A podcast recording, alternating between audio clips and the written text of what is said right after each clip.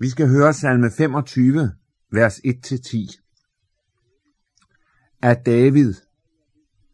Herre, jeg løfter min sjæl til dig. Min Gud, jeg stoler på dig. Lad mig ikke beskæmmes. Lad ej mine fjender fryde sig over mig. Nej, ingen som bier på dig skal beskæmmes. Beskæmmes skal de, som er troløse uden grund. Lad mig kende dine veje, Herre. Lær mig dine stier. Led mig på din sandhedsvej og lær mig, til du er min frelses Gud. Jeg bier bestandig på dig. Herre, kom din barmhjertighed i hu, og din nåde, den er jo fra evighed af. Mine ungdomssønder og overtrædelser kommer du ikke i hu, men efter din miskundhed kom mig i hu, for din godheds skyld, o Herre. God og oprigtig er Herren. Derfor viser han syndere vejen. Han vejleder ydmyge i det, som er ret, og lærer de ydmyge sin vej. Alle Herrens stier er miskundhed og trofasthed, for dem, der holder hans pagt og hans vidnesbyrd. Amen. Denne salme er skrevet af David, og den rummer utallige af de erfaringer, som et menneske gør i livet med Gud. David havde høstet mange, mange dyrt købte erfaringer. Han er den, der tager os ved hånden og fører os ind i det inderste af kristenlivets hemmelighed. Han begynder med at sige, at han løfter sin sjæl til Gud. Hvad er det? Jo, du ved, hvor tynget man kan være. Hvordan det er, som om ens sjæl bestandig søger det jordiske. Den er rettet mod alt det timelige. Mod alt det øjet kan se og øret kan høre og tanken kan forestille sig. Den er rettet også mod det, man er i sig selv. Og det bøjer til jorden. Det bøjer i ydmyghed for Gud. Når man erkender, at intet er rent, at intet er helt, at intet kan bestå for Gud, af det som er dybest inde i sjæl og sind. Hvad skal et menneske da gøre? Hvad skal en kristen gøre? Herre, jeg løfter min sjæl til dig, siger David. Han vender sig bort fra alt det, som han selv oplever og erfarer. Han vender sig mod den uforanderlige, mod den evige, mod den urokkelige Gud. Og så regner han med ham, på trods af alle hans tanker, meninger og forestillinger. Min Gud jeg stoler på dig. Det er muligt, at du er i en livssituation, hvor du er klar over, at det ord, jeg her møder, det er som talt, talt ind i den situation, som jeg netop befinder mig i. Du skal løfte din sjæl til din Gud. Du skal stole på ham. Vej har han alle steder. Ham midler fattes ej. Kun noget han udspreder. Kun lys er al hans vej. David er trængt. Der er fjender, der rejser sig imod ham, og de fryder sig over ham, for det ser ud som om, at han er overvundet. Men troen ved, at sådan forholder det sig ikke. Det er sandt, hvad der står i det tredje vers. Ingen, som bier på Gud, det vil sige som venter på Gud. Ingen, der lever så Gud nær, at han kan sige dig om Gud, skal blive til skamme. Der står ingen, og så betyder det ingen. Du, som stoler på Herren, du bliver ikke til skamme. Der er nok mange, som ryster på hovedet af dig. Der er nok mange, som kan komme med hånlige bemærkninger. Men du bliver ikke til skamme, for du bier på Gud. Det er godt at gøre sig det klart. Det er godt at slå det fast for sig selv under alle forhold. Jeg vil løfte min sjæl til Gud. Jeg vil lade være med at stirre mig blind på det, som jeg alligevel ikke kan gennemskue, gennemtænke, finde ud af. Jeg vil ikke flygte ind i falske drømme og illusioner. Jeg vil søge den evige, sande, urokkelige virkelighed. Den er Gud. Og den, der gør det, han kan ikke lade være med at bede til Gud. Det er det, du møder i vers 4 og 5. Lad mig kende dine veje, Herre. Lær mig dine stier. David beder ikke om at lære sine egne veje at kende. Han beder om, at Guds veje må blive åbenbare. Og Guds veje er jo mærkelige, for han er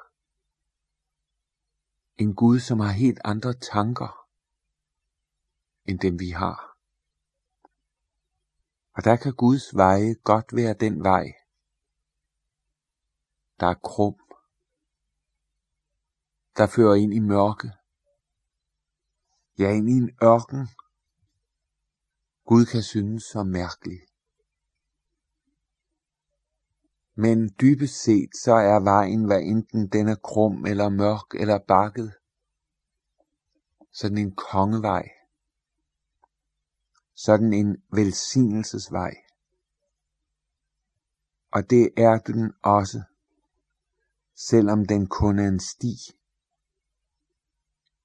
Gud har veje, men han har også stier. Og begge dele er Guds. Gud vil, at han skal vinde skikkelse i dig. Gud vil, at du skal præges og mærkes af ham. Og det sker, når du kommer ned i dalen. Det er dernede liljerne vokser. Det er dernede vandet er, hvor Guds billede kan spejles. Derfor er det ofte sådan, at Gud lægger tunge og tyngende byrder på sine børn. Det er sådan, at de går deres gang med gråd, når de udstrøger sæden. Men den, der går med gråd, skal også få lov til at høste med frydesang. Derfor er det så vigtigt, at du beder om Guds vej, ikke din egen, men Herrens. Derfor er det så vigtigt, når du kommer ind i det, der er mørkt og svært, at du ikke giver dig fortvivlelsen i vold. Ikke lad vantroen slippe ind, men at du erkender, at du ser så kort. Alle Guds tanker, de er gennemtænkt til bunds. Og det er jo bedst at blive let på Herrens vej. For det er velsignelsens vej. Det er den vej, der fører til himlen.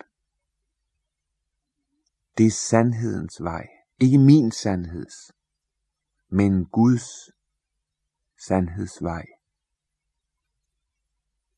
Jeg trænger til at blive belært. Jeg trænger til at blive let. Og jeg må bige, vente tålmodigt på Gud, indtil han griber ind. Men det mærkelige er, at der hvor jeg er for Guds ansigt, der kan ikke være ret længe, uden jeg begynder at bede om noget. Jeg er så uren, når jeg står for den hellige. Jeg skælver for ham. Jeg synes, at nu har jeg været kristen så mange år, og ikke noget har jeg kommet med. Og derfor stiger bønnen op fra dybet af mit hjerte. Vers 6 og 7. Herre, kom din barmhjertighed i hu, og din nåde, den er jo fra evighed af. Mine ungdomssønder og overtrædelser kommer du ikke i hu, men efter din miskundhed kom mig i hu, for din godheds skyld, o Herre. Der er så mange syndens minder, der dukker op i sindet for Guds ansigt. Det er som om man står og holder dommedag over sig selv. Og så må man sige det igen til Gud. Du må ikke huske på den synd, som ligger i de år, jeg har lagt bag mig. Kom dem ikke i hu. Tænk ikke på dem, men tænk på noget andet.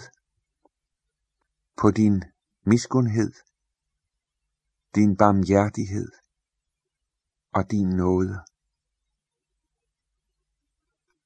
Og så er det vidunderligt at se, hvordan troen i Davids liv bryder igennem.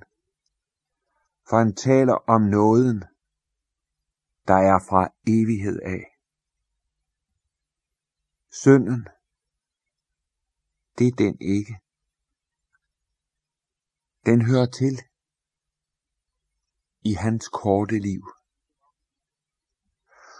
Og det er som om han her vil sige, at der hvor synden er stor, der er nåden endnu større.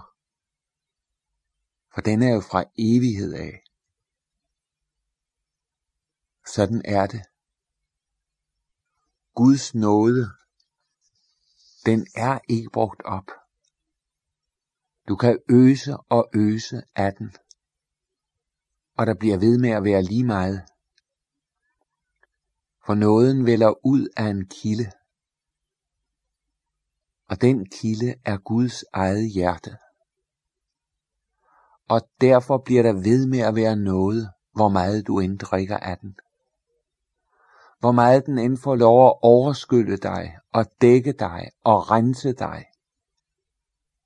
Der bliver ved med at være et uendeligt nådens hav.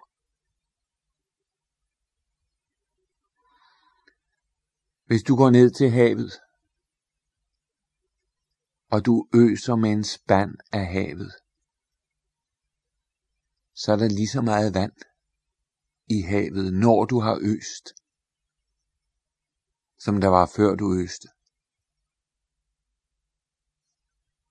For kilderne i dybet, der vælger vandet ud. Det regner og havet bliver ved med at være fuldt af vand. Om du stod og øste gennem et langt liv, du kunne ikke flytte kysten en centimeter. Havet er så uendelig, så vældigt sammenlignet med din spand, som intet er. Den er mindre end en dråbe, sammenlignet med et vældigt ocean. Sådan er Guds nåde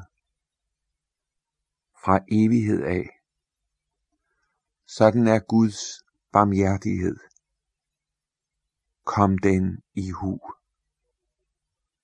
Og så er der en ting, der gør David frimodig, og som også skal gøre dig frimodig. Det er Guds eget hjertelag. Har du sat din lid til Herren?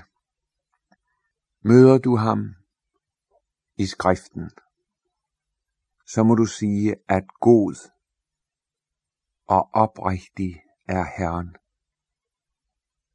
Han viser syndere vejen.